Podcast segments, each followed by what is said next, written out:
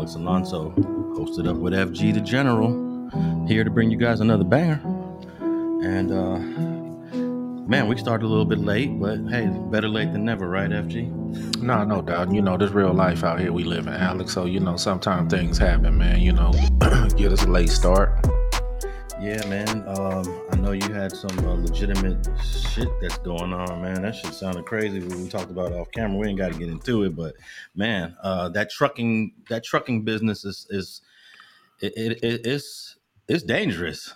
No, no doubt, Alex. And when you're dealing with hazmat, you know, like I do, man, you know, it's all gravy till, you know, something goes wrong, you know, and it get very dangerous. You know, it's a lot of people that's in the trucking company won't even dare do what I do. You know what I mean? They stay away from it, have done the research on it. Certain accidents and things don't happen as often as people think, but they do happen, bro. And, you know, somebody don't take all the precautions, you know? Yeah, man, for sure. So, yeah, man, I got a couple topics here. I want to let the people know that we on Spotify, iHeart, Apple, Google. If you like listening to the show on the podcast, like most people do, tap in on any of those platforms. If you're tapping in with us on Apple, you can leave us a rating and review there. You can follow us on Spotify. And we're going to try to get through a few topics today, man. Carlee Russell, a.k.a. Carlee Hustle. Or, no doubt. Some people are saying Carlee Russell. We're going to talk about her admitting the her lie. We're going to talk briefly about the YNW Melly hung trial or mistrial, hung jury. It's a hung jury mistrial. Mistrial, yeah. There's this crazy indictment out here in L.A. and El Monte of some essays related but unrelated to something that happened a year ago. And then a piece of Tupac jewelry ends up selling and is considered the most expensive piece of hip hop art ever to be sold. But we'll start off with Carlee Russell. Carlee Russell, man, and we talked about this last week, and I was giving you the benefit of the doubt that hey, in Alabama, hey, anything can crack off in Alabama. But then I was still saying, it don't sound right. But I appreciate you giving her the benefit of the doubt, because we should always give people the benefit of the doubt. But through a lawyer. She admitted the whole thing was a hoax, man. Man, I couldn't believe that shit, man. I mean, I'm gonna be honest with you, Alice. I really thought, you know, like I say, that last piece, I didn't get, you know, the phone thing, but I just didn't believe it was a whole hoax. You know what I mean? I thought it was, you know, I ain't gonna lie, I believed her. You know what I mean? I mean, why would she lie? Why would she make something up like this? Then to come out and, you know, through a lawyer and admit that it was a hoax, you know, on the other side, you know, I ain't coming out to admitting shit, you know, so I'm still wondering why she even decided to even break down instead of just sticking to her story, you know, but maybe, hey, it has so many holes in it, man. They told her just the gig is up, you know, I don't know. Maybe her attorneys told her that it was best for her to, you know, admit to it, but at the same time, Alice, when you admit to it, bro, you know, now come a different set of circumstances, you know what I mean? You know, they couldn't prove you was lying, then some of these circumstances may not hit the street. You know, that's what the part people don't understand when I say, why did she come out and tell the truth? You know what I mean? You know, because now she could be criminally charged for a few things. Yeah, I wonder if her lawyer gave her bad advice or if it was just something that was inevitable. You know, they was already onto your story, and there was pretty much nothing to admit. But I'm going to say something that my dad used to tell me, man. My dad been telling me this since I was like 12 years old. Since I was about 12 years old, his number one rule was deny, deny, deny. Deny, deny, deny. No doubt. And I've been hearing that all my life, man. Deny, deny, deny. Hey, and for people that, you know, that. Is that really good advice, though? I was going to say, is that good advice? You know? I mean, in a lot of situations, it is. You know what I mean? Because even in the one song, I don't even know the name of the song, but dude in there say, when his girl called him, he said, it wasn't me. You know what I mean? Yeah. And he wasn't me the whole time. She like, I saw you. Hey, it wasn't me, you know? But at the same time, Alex, sometimes that deny, and that wasn't me, man. You know, keep you, you know, put you in a better situation, you know, when after you done already you know, made a mistake or things of that nature. You know what I mean? So at the end of the day, I all I'm saying is maybe if she would have kept denying in this situation, it may be a couple of charges that they might have couldn't have hit her with just based on they didn't have enough evidence to do so. You know, she already made the mistake to make up the story, bro. She already messed up there. You know, so at the end of the day, man, you know, if you already didn't, you know, like you say, you plotted and planned this. So, you know, you plotted and planned with criminal intent pretty much, because this is against the law to have all these agencies, you know, exhausting all these efforts and things of that nature, you know. So, at the end of the day, man, she shouldn't have just said nothing, stuck to her story, and whatever they did with her, they did with her. But once you admit it, man, you open up a door to a whole lot of other circumstances. Yeah, and that "it wasn't me" quote you just said from the song is a Shaggy song. But Shaggy stole that "it wasn't me" from somebody else, though. That wasn't okay. You don't remember who Shaggy, the singer, stole that from? Yeah. No, I didn't. I don't know who he stole it from, no. He stole that from Eddie Murphy's stand-up, where he said when you get caught with your girl, he said he was telling her, and either raw or delirious, he was saying, when you get caught cheating with your girl, the number one thing is just say, "It wasn't me, babe. It wasn't me." Man, nah, I didn't know that, but yeah. It wasn't me. That was a big song for Shaggy, man. Well, he got that from Eddie Murphy. It wasn't me. That's crazy. It wasn't me, man. I got a clip here of the chief actually reading the letter via his attorney. Her attorney's name is Emory Anthony. I'm still not sure if this was the best advice, but let's listen to what this chief had to say. And the chief, by the way, is the chief's name is Nick Durzis, and the chief has always got some nice suits on. But here we go. Good afternoon. Thanks to everyone for attending again today. I want to thank the members of our department and all of law enforcement who played a role in the investigation of this case. Last Wednesday, July 19th, we held a press conference and provided you with the facts of the Carlee Russell disappearance. We told you the investigation was ongoing, and we helped you determine where Carlee was during the 49 hours of her disappearance. Today, I've talked to and received a statement from Mr. Emory Anthony, attorney for Carlee Russell.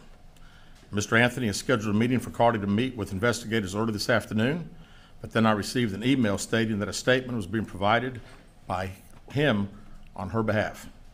Mr. Anthony asked that I read the statement entirely, which I will do now. My client has given me permission to make the following statement on her behalf. There was no kidnapping on Thursday, July 13th, 2023. My client did not see a baby on the side of the road. My client did not leave the Hoover area when she was identified as a missing person. My client did not have any help in this incident, but this was a single act done by herself. My client was not with anyone or any hotel with anyone during the time she was missing. My client apologizes for her actions to this community, the volunteers who were searching for her, to the Hoover Police Department and other agencies as well as to her friends and family. We ask for your prayers for Carlee as she addresses her issues and attempts to move forward, understanding that she made a mistake in this matter. Carlee, again, asks for your forgiveness and prayers. We have a meeting scheduled with Mr. Anthony to further discuss this case.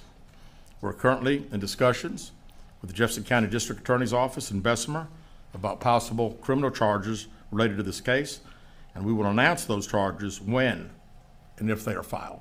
There you go. She wants some forgiveness and prayers. We still don't know. I don't think the chief has been able to break this down yet, but we don't know where she was at for those 49 hours. And I know they want to know because they want to know if anybody else was involved, if anyone was helping her, if she had an accomplice. And we also don't know why the heck she did this in the first place. I know some people are speculating it had to do with her boyfriend, but they haven't said anything about that. Yeah, I still don't know the why, but I can say that apology speech could help. You know, at least she, you know, reached out to the community and reached out to the volunteers who tried to help. You know, reached out to, you know, it sound like a heartfelt apology. You know, based on you know, somebody who messed up, you know, so that could help her as well. But at the same time, have they did a mental evaluation on her? Is have you heard her speak since she's been found? Does she sound mentally competent, like everything is all right, or are they saying that it could be some issues? I haven't heard her speak at all, but I remember one of the early reports said that there is no history of mental illness. So now it sounds like they might be going in that direction. She was having some sort of temporary mental breakdown, but I believe she's going to get charged. Hopefully it's just a misdemeanor. I don't know what the rules and the laws in the state of Alabama are on this, but most people who do this do get charged. Also, they want to calculate the cost of the search. That's where it really comes in, because they had helicopters out there looking for her. They had drones. They had law enforcement from other agencies. Man, I don't know what the dollar amount is going to be, but it sounds pretty hefty.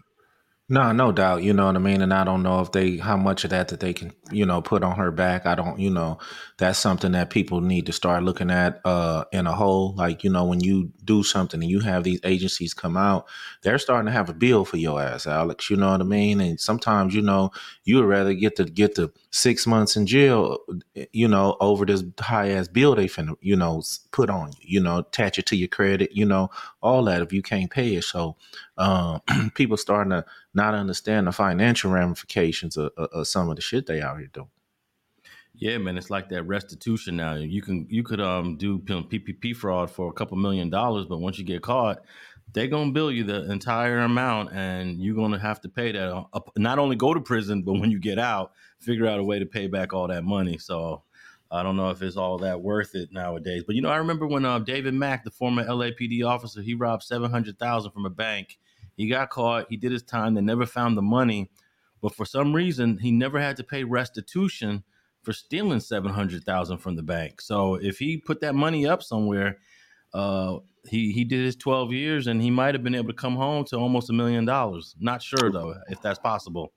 Right. No, I got you. You know what I mean? But I don't know what the criteria is, why some people have to pay restitution, some people don't.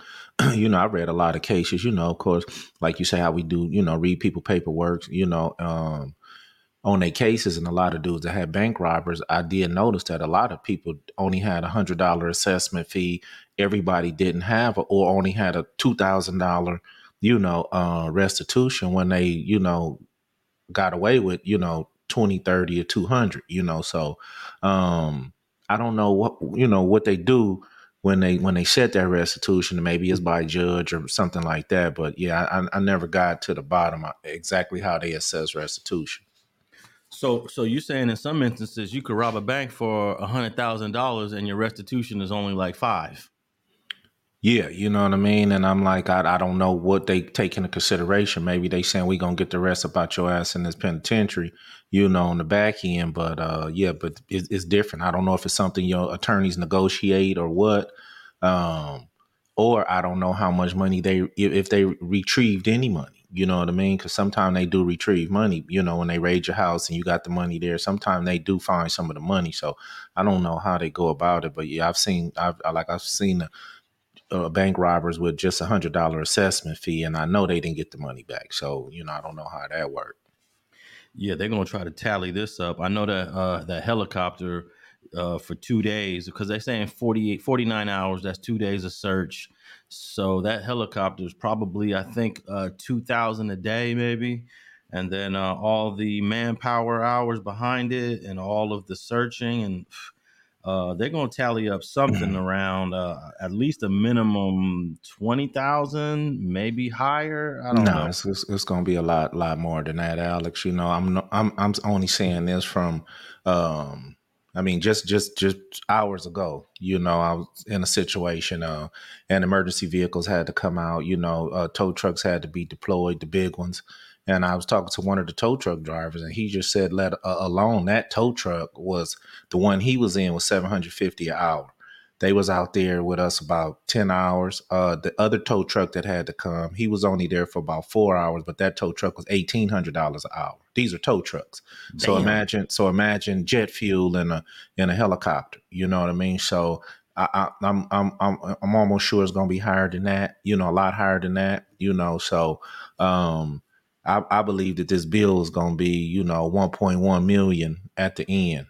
I believe it's going to be $1 million bill. Yeah, I'm going to go on record to say I think it's going to be the one that I'm talking about, the Carlee Russell bill. Yeah, yeah. I'm gonna put it at 1.1 million.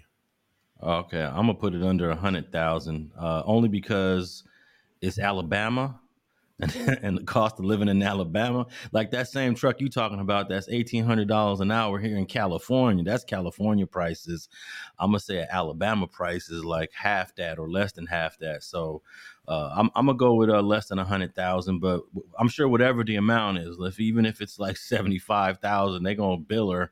And I don't know if she's in a position to pay that type of money. But, of course, they put you on them payment plans, right? I mean, they can, but at the same time, you know, most of the time, life cost of living is high enough right now. You know what I mean? You know, you can't hit me with a $75,000 bill right now, and I'm going to be happy with it. You know what I mean? So whether I could pay it or not, I'm not going to be happy with it. You know what I mean? So, and then if you don't pay it, like I say, that gets attached to your credit and, you know, things of this nature. So it snowballs. It's the snowball effect. You know what I mean? So, like I say, if she have any issues, I hope she get help. You know, if she don't, hey man, I've seen people do crazier things, man. So, hey, what can I say? Well, she always got the option to file that bankruptcy if they hit her with that $1 million debt, and she knows she's not going to pay it. So we'll see that. But also, man, last week we talked about YNW Melly quite often on this podcast, and he was found. Well, he wasn't found anything. They couldn't agree. They couldn't agree. Yeah. The jury couldn't agree on murder charges, so he got a hung jury or mistrial. It's all the same thing. And I didn't get to really tap in with the trial during the 19 days, but it seemed like from the beginning, a lot of people were saying, hey, this case seems a little weak. This seems kind of weak. But, you know, with these double murders, man, how often does someone actually beat a double murder? But this guy, I'm sure they're going to retry him, man. What was your first reaction when you heard about not guilty, but the hung jury? To be honest with you, I was shocked. You know, I didn't, you know, analyze the trial or nothing like that. I didn't sit up and watch all the details, you know, but from the details I did see from the police when they were testifying about, you know, which direction the bullets came from and things of this nature, you know, when his boy got up there and said he changed clothes, you know, I kind of thought the nail was in the coffin, you know. Apparently the jury sit there and actually listen to every single word. And they couldn't, you know, beyond a reasonable doubt, say that it was him. So they did the right thing. If it was me, if you're not sure, don't just, you know, take a dude life or, you know, potentially get him the death sentence if you're not sure. So I know they're going to retry, no doubt. You know what I mean? If the case was mistrial on Friday, Monday they refiled, you know what I mean? So he gonna have to run it back, you know, they gonna do different things in the trial, you know. That's what I hate about the retrial, you know, they get to take a different angle now and they see what the defense angle is and things of this nature, man, and they try to, you know, come with a better story or better, you know,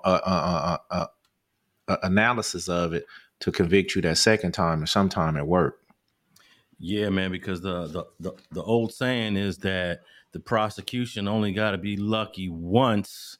The defense has to be lucky every twice. Every single time. Every time. Because they could do it three times. They can retry you three times. Yeah. After that third time, man, they can't do it after a third time, you know. But like you say, man, that's hard to do three times, man, you know. Yeah, I don't know what Alabama rules are, because I read an old case where they tried this dude four times. But damn. here in Cali, they can if they want. But I actually had a case where a dude went on trial three times for murder here in L.A. It was my boy John Jontae Etress. Ettress. Y'all could look up this brother's case. He went on trial for murder three times here in LA, got a hung jury all three times. Damn. And the judge said after the third trial, he said, I'm about to let this brother go. Yeah. So, and the prosecution was mad. They really wanted to get him. And I'm sure the prosecution here in Florida is feeling the same way about YNW Melly. But the law in Florida, they got 90 days to retry him. So they're going to file charges. And then, you know, you got the Bortland trial that's supposed to be coming up later. So is that going to overlap with Bortland's trial? And how is that going to play out? Yeah, that is going to be something else, because I know they maybe had a strategy, you know, to get Melly out the way first and then Bortland come with his. But hey, man, that's going to be wild, man. I think it's going to be an uphill battle for him, man. But hey, man, you know, hey, if they fighting their case, man, you know, what can I say, you know? Yeah, I got a quick clip from Channel 6 on Florida. Here we go. Today, the judge in the YNW Melly double murder case declared a mistrial after the jury wasn't able to reach a unanimous decision. The rapper was accused of killing two of his childhood friends back in 2018. The jurors listened to arguments for weeks and spent 2 days deliberating. NBC6 reporter Nico Clemens is live outside the courthouse in Fort Lauderdale to break it all down for us. Nico? Well, Laura, many people are asking online tonight what a mistrial means. What does this all mean? And so for this specific trial right here, again, the jury could not agree on a verdict, so we'll likely get a new trial and a new jury. But this trial right here, it lasted for more than a month. And tonight, we know the mother of at least one of the victims is expressing how she feels.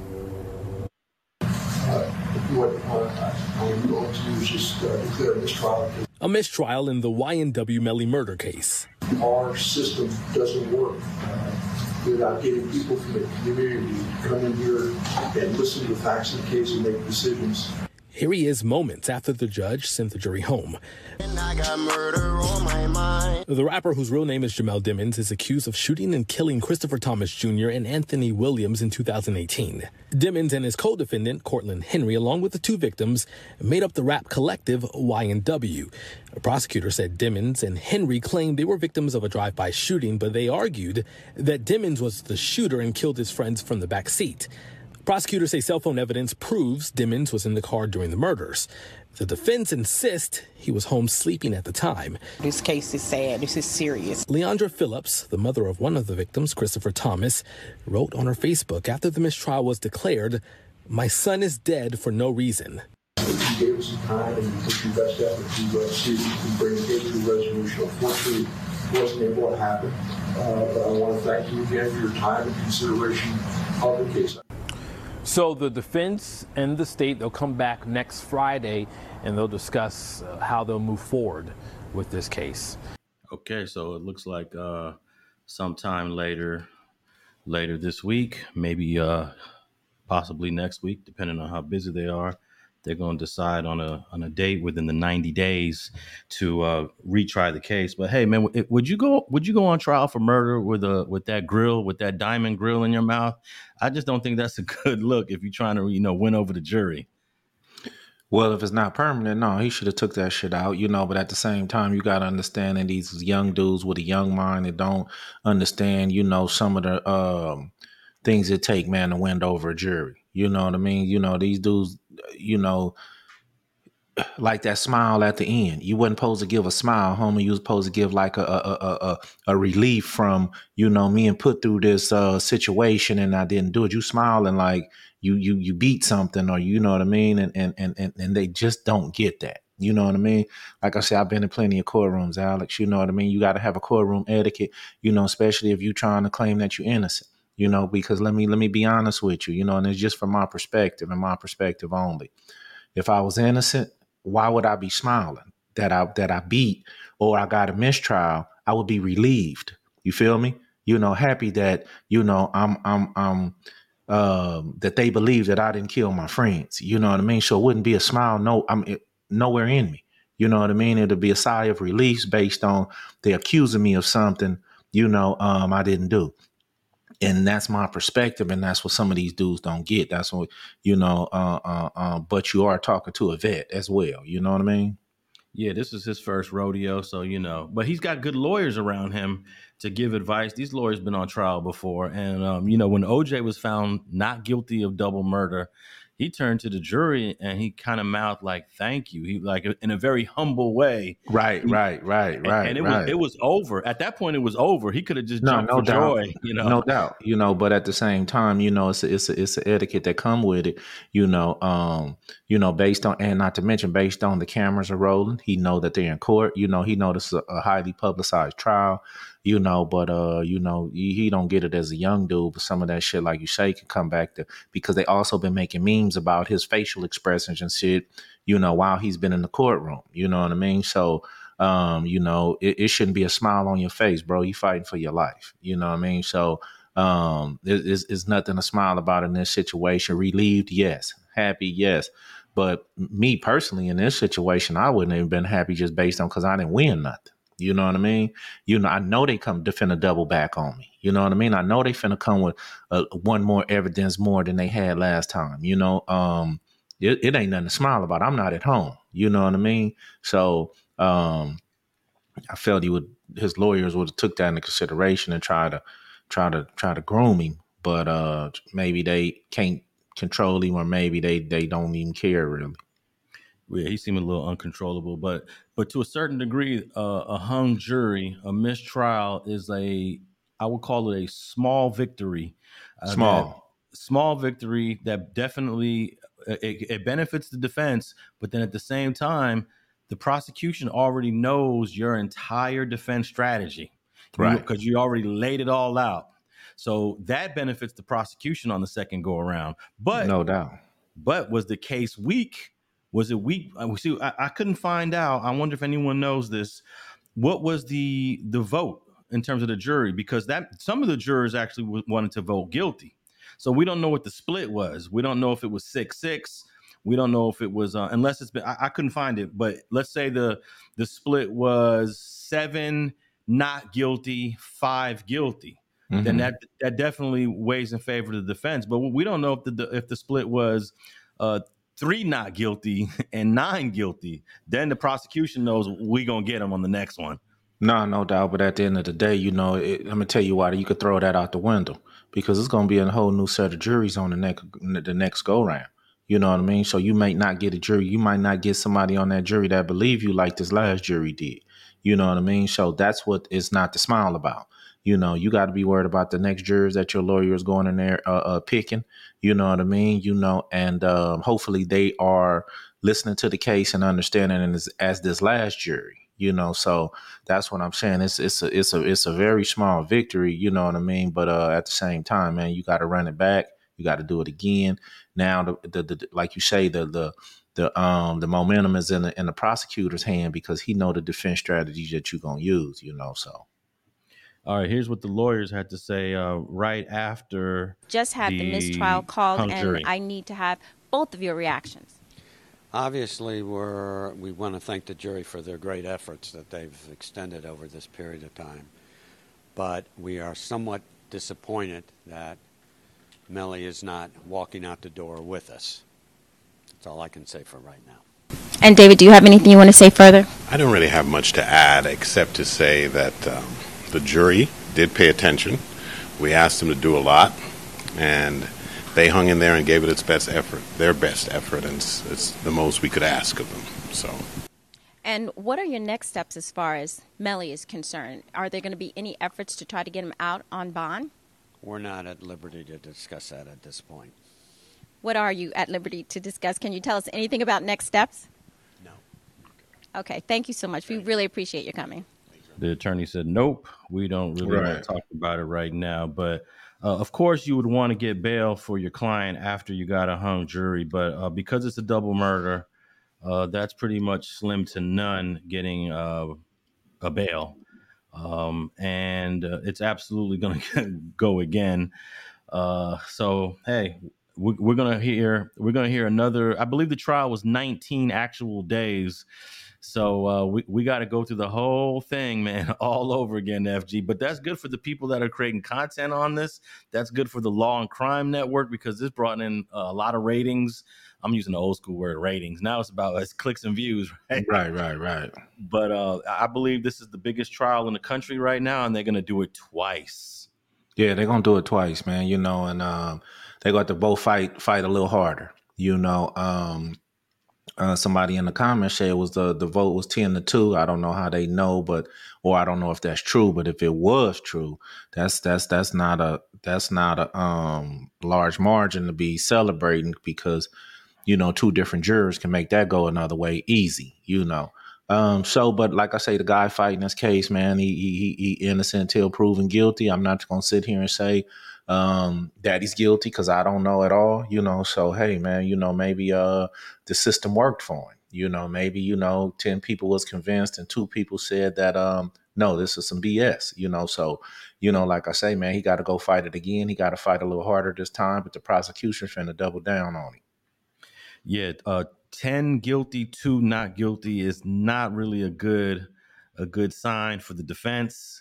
And I'm sure the prosecution is like, all right, where can we tighten up our case? You know, how did we lose 2 jurors? Right. That's easier to do, to tighten up your case for 2 jurors. Now, if it was more of a more even split, like 6-6, you know, the prosecution pretty much is going to be like, damn, we do have a weak case. But 10-2 is not a weak case. 10-2 from the prosecution's perspective. But remember, all you need is one. All you need is one juror to say not guilty. And we'll see what happens again on the next go around, man. I'm going to try to watch more of the trial next time. Hopefully I'm not as busy. I had a busy July. But I want to tap in with the trial next time and maybe do some updates and some analysis day by day, man. Any last thoughts on the YNW Melly? Nah, man, we just gonna be there to watch him run it back. You know, I'm really be checking out his demeanor. You know what I mean? Unfortunately, you know, I'm big on demeanor in the courtroom. You know, I really don't play no games with them people, you know, when you're fighting for your life, you know. So I'm looking at the demeanor aspect of it to see and show people, you know, from my perspective, what I feel, you know, certain things shouldn't be done or should be done, just on the demeanor aspect of, you know, your composure, you know what I mean, you know, and things of that nature, you know, because it is an etiquette, you know, Alex. His lawyers got to do the rest of the fighting. You know, they got another uphill battle.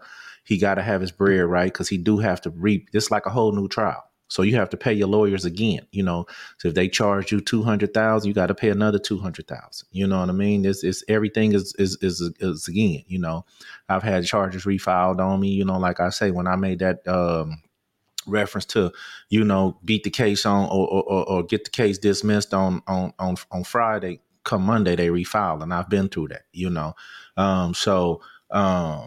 You know, he definitely has to get up there, man, and, you know, even show the jurors, you know, the jury that, you know, he got to his body language, you know, all that shit helps, Alex. So, you know, we're going to see how much they tighten it up on this next one. I'm hearing here that YNW Melly wasn't able to take out his grill and that he wanted to.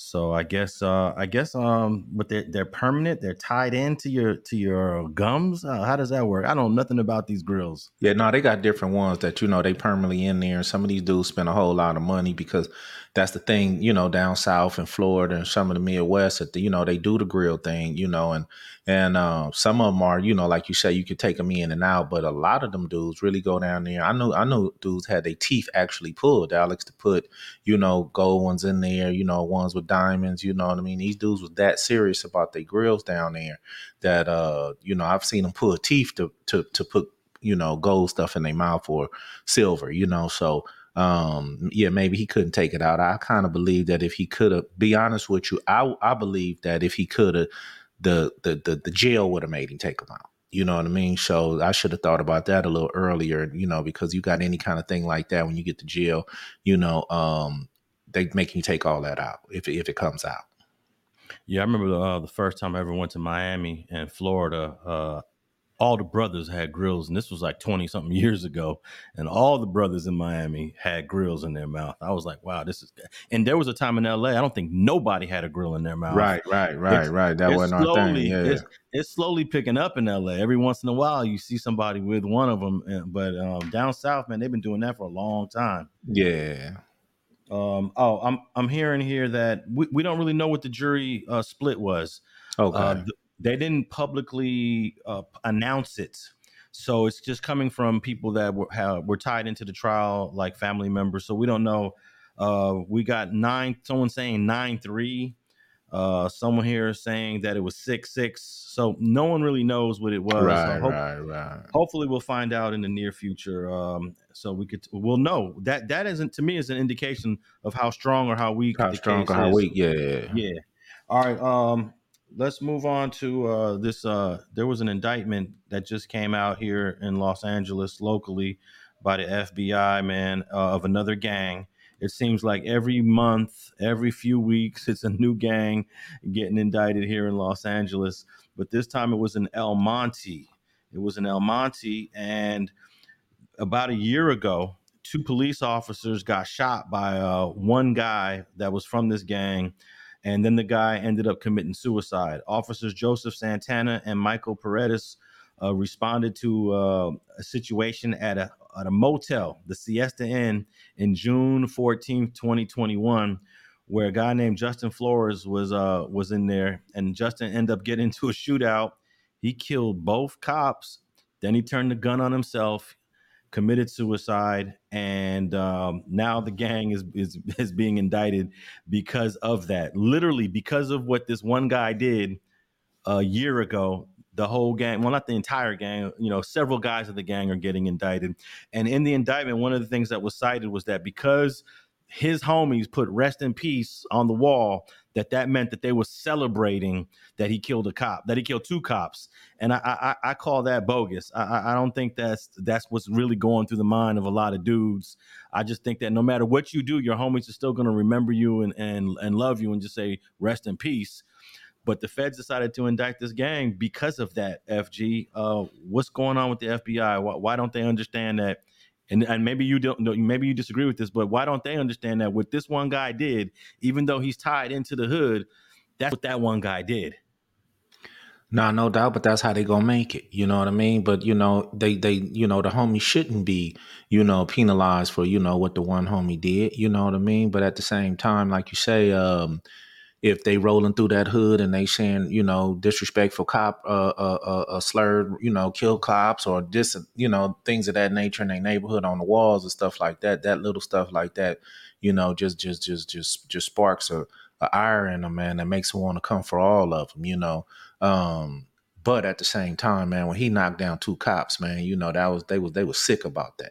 You know what I mean? So naturally they was going to come back, investigate the gang, try to find something on him, man, because they couldn't get nothing out of him. They couldn't arrest him. They couldn't give him a life sentence. They couldn't do nothing. In actuality, it's almost the homies looking at it like he won, like the homie won, and he went out on his terms, you know what I mean? So they didn't like that. Maybe if they would have arrested him or something like that or killed him themselves, it probably wouldn't have been a problem, but since they felt like they took a L, they was going to double back and get the homies.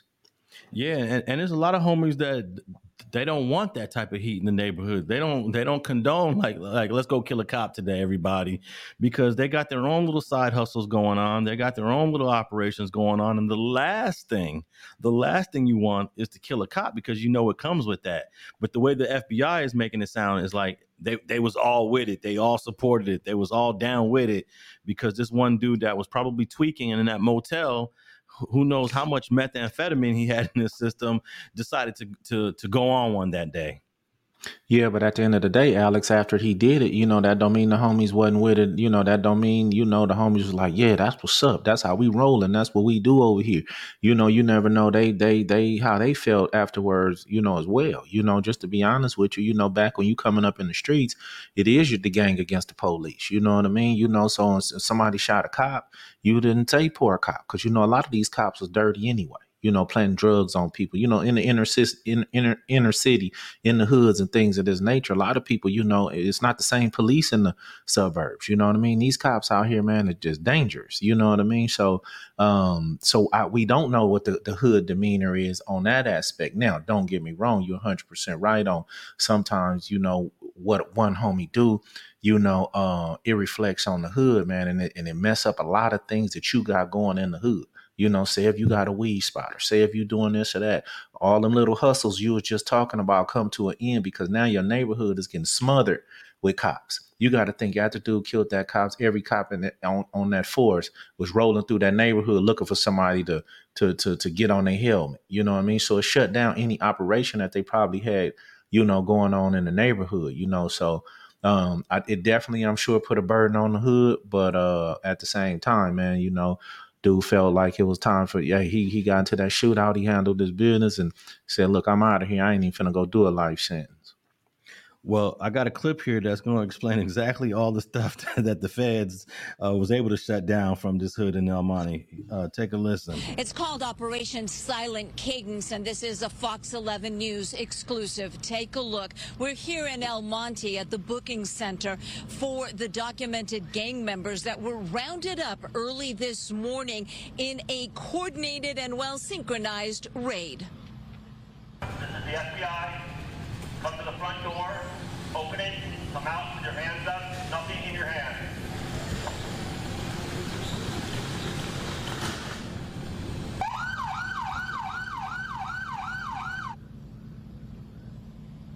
Hitting over a dozen locations simultaneously, starting at 6 o'clock this morning, the FBI, the ATF, Los Angeles County Sheriff's, and the El Monte Police Department all working together, targeting a San Gabriel Valley gang that sources say had been terrorizing cities like El Monte. The gang members rounded up, all connected to one particular gang member, the suspect accused of murdering two El Monte police officers, Michael Paredes and Joseph Santana, last year in June. He was killed in a shootout with police after killing the two officers who were responding to a call of domestic violence. According to police, that suspect was a gang member belonging to the same gang that these gang members rounded up today also belong to. They're accused of many crimes, and they're all going to be charged federally as opposed to be charged locally. Bringing it back here live, this is a story we're going to be following on Fox 11 and Good Day LA with exclusive video you'll only see here this morning. We're reporting live in El Monte. I'm Gigi Graciette. We'll send it back to you. So tell me this, FG, how many of these dudes now that was selling weed, selling meth, selling whatever they was selling, they sitting in the federal holding tank there, and all of them is in the MDC, and they're saying, damn, why'd the homie have to kill two cops last year? Because now they done shut down the whole entire hood. Yeah, but man, that's that. Let me be honest with you, Alex. You know, I'm not feeling this at all. But I also know one thing about it, man. You know, the police, the feds, you know, and the media, you know, overhype things, overrate things. You know what I mean? They even went and got the homegirls in them. You know what I mean? You know, so now what they could have on these dudes is like maybe text messages where they gloating, or text messages saying, you know, F the police, or, you know, they could have some derogatory, you know, comments that these people made, you know, but that's not a crime. You know what I mean? It's freedom of speech, you know? So you're going to go after them on some petty drugs because y'all didn't say y'all found, you know, 100 pounds of meth and 37 guns. You know what I mean? You know, I didn't even hear that you say you found no guns or you found no drugs. Not saying you didn't, or the drugs that you found probably was a minimal amount. Now, with that being said, now you're going to charge them federally because a minimal amount can get you a decent amount of time. Man, Alex, I'm waiting to see the charges, what they charging these people with, man. It sound like it's a bogus attempt to just reclaim fame or reclaim, like they doing something about their buddies getting killed. You know, like we got those guys that was involved. No, the guy that involved was dead. You know what I mean? So you ain't gonna never get him. You know, you coming at the homies on some petty drug crimes and things of that nature because you didn't name out attempted murder. You already know if it's going federally, y'all already know what you're gonna charge them with. So you didn't say, you know, charges could be possible as murder, attempted murder, you know, drug ring leading back to, you know, something like that. Man, these dudes probably go in there and give 3, 4, 5 years, man, and you know, but they making it seem like they really took some high powered, you know, gang members off the street when they probably can't even give them a decent, you know, decent charges, you know? Yeah, that's how most of these gang indictments read. You go to the press conference and they say this gang has been known for terrorizing the community for the last 30 years. They've been involved in multiple murders. But when you read the indictment, it's like 10 grams of methamphetamine, 20 grams of cocaine, a couple of pistols. Right. The charges are far lesser than the description during the press conference. So, but nevertheless, some of these guys might end up going to prison. You say maybe 3 or 5 years, depending on the quantity. But nevertheless, they disrupting all these people's lives for the next at least 5 years when, everyone was doing their thing. Yeah, it's unfortunate that this one homie killed a couple of cops, but I don't think these guys really have anything to do with that. Because if they did, they would have arrested them last year when the cop got killed. No doubt. You got a great point right there, and you're absolutely right on how they went on to start do their thing, whatever they was doing, and the heat came in on them. Unfortunately, Alex, that's part of being a gang member. You know what I mean? You can't predict nothing. You know what I mean? So sometimes you out with a buddy and y'all get into a bar fight, and one of your buddies pull out a gun and shoot somebody. Now a simple bar fight, which we was laughing and smiling about while we was doing it. Whether we was winning or losing, you know what I mean? Now it got serious. Now we can all be arrested for murder or attempted murder, things of this nature. When, bro, we were just having a fight. Why'd you pull out a gun? But it's always could be one homie that disrupts a whole lot of things. But at the same time, at the end of the day, you know what I mean? This is gang shit. You know what I mean? And when you sign up to be in a gang, when you become a gang member, when you take that oath to be loyal to the gang or to the set, you got to take this on the chin. You know what I mean? Whether it was due for it or not, you got to go take them years on the chin and chalk it up to because this is the part of something that you was, you didn't ever step away from it, or you didn't leave and go get a job, or you didn't leave to go raise your family. You was still being a participant in this gang, and this happens in the gang life. Yeah, for sure. It's a part of the life of the streets that you embrace. But at the same time, though, I want to just note that sometimes the police are playing outside their boundaries and exaggerating and boasting and bragging and making things seem bigger than what they really are. So it's kind of like an unlevel playing field where the cops have all the resources. They have the media tied into them. They can feed the media anything they want to say. And then you got the gang over here that just really has no chance to even rebut what's going on. How many of these guys from El Monte you think will go on the internet and say, look, y'all, the way the police said it ain't really like that. We're never going to hear their side of the story, One side of the story wins every single time during these indictments. Every single time, and that's been going on, forever, not just in criminal activity, in politics and a whole lot of other realms of life, the way they spend the media or the way the media portrayed it, or the way you portrayed to the public, it's hard to come back and fix that. That's why I don't put jackets on people. You know what I mean? And I don't falsely accuse people, because I know it's, bad news travel fast, and it's hard to reel it back in, to say, oh, what, I made a mistake. 100 people heard the bad news, only 30 heard that it was a mistake. So, that's what kind of situation they up against, man. I'm going to just go on record and say, I don't believe the criminal activity that they saying they got them on. I don't believe I think they hyping it up. Oh yeah. They're always hyping it up. And I hope everybody heard that what FG just said. He don't make false accusations on nobody. Did y'all hear that? Doubt. He don't make false accusations on no one. And the name of that neighborhood was Quiet Village out there in El Monte. And the last story here is this ring that Tupac had made, custom-made ring, a gold ring shaped as a crown with rubies on the tip.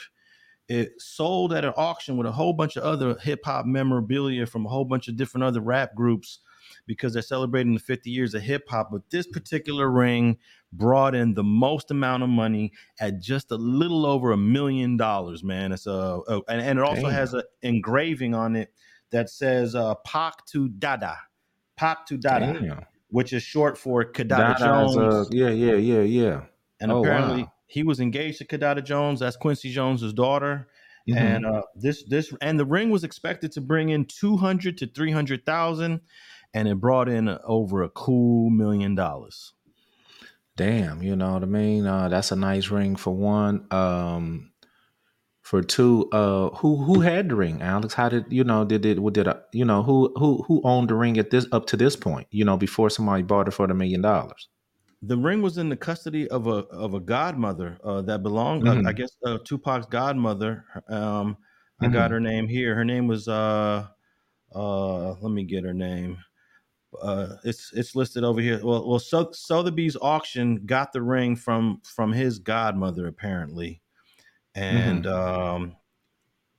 there's not a lot of information about where this ring has been for the last 27 years, but her name is Yasmin Fula, Yaasmyn Fula, Fula. And that name Fula is very familiar because he had a relative with that last name that got killed like a month after he got killed in New Jersey. Oh, damn. If I remember that correctly. So, and they have information of him wearing this ring. Actually, his last public appearance, he was wearing this ring shortly before he was killed in September of 1996. So it seems like the ring is legit. They got photos of him and video of him with the ring on. And it is the most expensive piece of hip hop art ever sold. Oh, wow, man. That's what's up. Hey, but let me ask you this. Do you know if the proceeds go back to the godmom, or do it go to the auction house, or was the proceeds going to benefit anything, or it's basically all the godmom's profit? Yeah, she's going to get the money, but Sotheby's gets a percentage of the auction. Get a percentage. Yeah. Because they're selling it on their large platform. And we're going to find out where she's at and what she's doing. And I'm sure everybody's going to want to interview her real soon to find out about this ring. But Did they say who bought it? Did they say who bought the ring? No, I didn't get the name of the person who bought it. Let me see here if they got it on here. They did list the guy's name, but I didn't even. I was just fascinated by the ring itself. I didn't. Nah, no doubt. And I'm sure it's going to get resold in a couple of years for even more. Yeah. But man, some Tupac history. And then what was funny is one of the articles I read that talked about the ring ended up talking about Keefe D getting his house raided. And we know some more information about that raid. They end up taking all of the information about his book, drawings, handwritings, and photographs that are linked to the publishing of that book, which was a Compton street legend. So, well, I also read they took some bullet casings as well. They want to see if they, match the bullet casings that they found in Pac. I don't believe somebody would have some bullet cases from 30 years ago still, that would match, but they did say they took that and they gonna analyze them, but they probably gonna analyze everything they can over there, man. They're really trying to get this dude now, and they could be successful, man, because they own it. And once they get on it like this, it's hard to get them off, Man, Keefe D would have to be an idiot if he had a box of bullets that go back to 1996 that matched the gun that was killed Pac. He'd have to be an idiot to have those bullets still. Right. But at the same time, we would say, that he had to be an idiot to, talk about it as much as he did. But, he did, and he may not need a box of bullets. He may not need a whole lot of evidence, just the stuff that come out your mouth, could be, we always say it can and will be used against you in the court of law. And, and that could happen to him. So, I got my eye close on that. You know what I mean? Everybody should, just based on, because we always talk about, the stuff that come out of people's mouth, and he could be first of many, if they, go and use his words, he could be first of many in this YouTube world to get, banked upside the head for statements he made during interviews and stuff like that. Let me ask you this, because a lot of people say you can't snitch on a dead guy. He gave a statement. He confessed to the murders. And at the time of that confession, two of the people in the car were deceased. Orlando Anderson had already been deceased. And so was a guy named Dre. But Terrence Brown, the driver, was still alive when Keefe D made that confession. But let's just say everybody's dead. Is that still snitching? Can you snitch on a dead person? That's the question. Well, the thing about it is like this, you know, I look at it in two different ways, Alex. You know, if you was a part of the crime, hell yeah, you could snitch on a dead person, but you could also still be convicted of it because you was part of the crime. Now, say if he wasn't part of the crime and he, you know, he said his nephew came home and said he did it. You know what I mean? So they want to jam him up and bring him in and book him on not, coming forth with the evidence and, you know, of what his nephew told him, you know, and he get up there on the stand and be like, you know, my cousin say he did it. My nephew say he did it. You know, that's snitching on a dead person. Hey, I mean, you know, everybody did, you know, a lot of people going to frown upon that, but he can't go to jail for it. You feel me? You know, in this situation, you know, you're not snitching on nobody but yourself because you're the only person that's still around in the crime. So you're not snitching on your nephew, you're snitching on yourself. You know what I mean? So in that situation, Alex, you know, he just flat out telling on himself. You know what I mean? And I don't care what kind of immunity you had with who, bro, you know, this should have never been spoke of. You know what I mean? And maybe you could have slipped through the cracks, but you want to keep talking about it and keep talking about it and keep talking about it. Here go a situation. They like, okay, man, you finna stop talking about this shit. You know what I mean? So, I'm watching this closely because this could, like I say, be example of what, you know, you got a lot of YouTubers out there that's real gangsters. You know what I mean? And so dudes is telling stories, you know, hopefully we don't see more storytellers, you know, getting banked for their stories they telling, you know what I mean?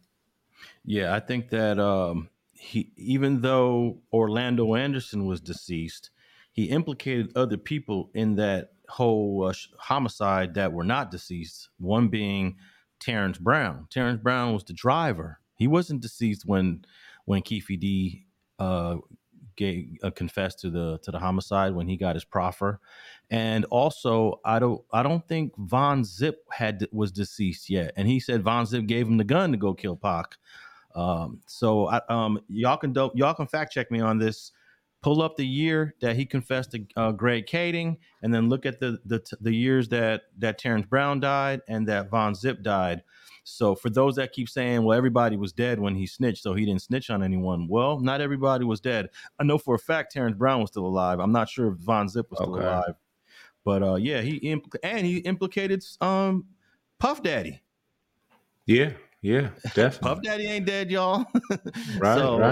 So and they still talking about that, you know. So, you know, I believe a lot of stuff gonna come out, you know, you know, and they probably have more evidence than we actually think. You know, they never show their hand, Alex. You know what I mean? So, you know, if something were to occur where, you know, they was to arrest somebody for it or, you know, charge somebody with this, I believe we gonna get some more evidence that's gonna come out that we didn't ever know. Hey, can you imagine if this goes all the way back to Diddy, to Puff Daddy, or as my mom that'd calls him? That'd be wild right there. Yeah, that'd be wild. My mom calls him Puff Diddy. Puff Diddy? Yeah, my mom said, you heard what happened to Puff Diddy? I said, who the hell's Puff Diddy, Mom? Right. Can you imagine if it comes all the way back to him? Because apparently he gave Von Zip the money. Von Zip gives Keefe D the gun, and then Keefe D, you know, gets his soldiers and they mount up. So, you know, Puff Daddy is at the top of this whole conspiracy. Well, if he is, it's gonna come out right now. You know what I mean? You know, because like you say, dudes ain't just going to taking that shit on the chin like they used to. You know what I mean? So therefore, man, you know, like I say, when charges get, you know, push down the pipe, you know, the difference between Puff and Keefe D, though, Puff gonna have a team of lawyers in there on your ass, you know what I mean? Some great ones, you know what I mean? I don't know Keefe D finance situation, you know, if they were to come arrest him, you know, but we could be looking at the wrong person. Maybe they got somebody else in mind, but, you know, just from reading, you know, the news and stuff like that, they do look like they looking at him, though. Yeah, man, this is a mess. I don't know how much evidence they have, how they can even prove Diddy was involved, because it's just this dude's word. It's just Keefe D's word, you know. They don't have any other evidence, so I think. It's been 27 years, but who knows? Did Las Vegas finally wake up and decide to investigate this homicide? And they got all the goods. We'll soon find out, man. But where can the people tap in with you, FG? Man, come over there to FG Unleashed, man, on YouTube. Check me out. Come over there on Instagram, you know, on both channels. Make sure y'all subscribe, you know, and hit those like buttons, man. FGGeneral1 on Instagram, FG Unleashed on YouTube. And I need everybody to hit me up at Alex Alonso 101. I'm on Instagram and Twitter mostly. And you could also send me an email. Just go to streetgangs.com and click the contact link there. And all my contact is there. And follow us on all the podcast platforms, Spotify, iHeart, Google. And don't forget, if you're on Apple Podcasts, you could leave us a rating and review. You can just go in there and leave us a comment, question, and we'll eventually tap in with it. And thanks for listening to another fire episode of Streets and Scholars.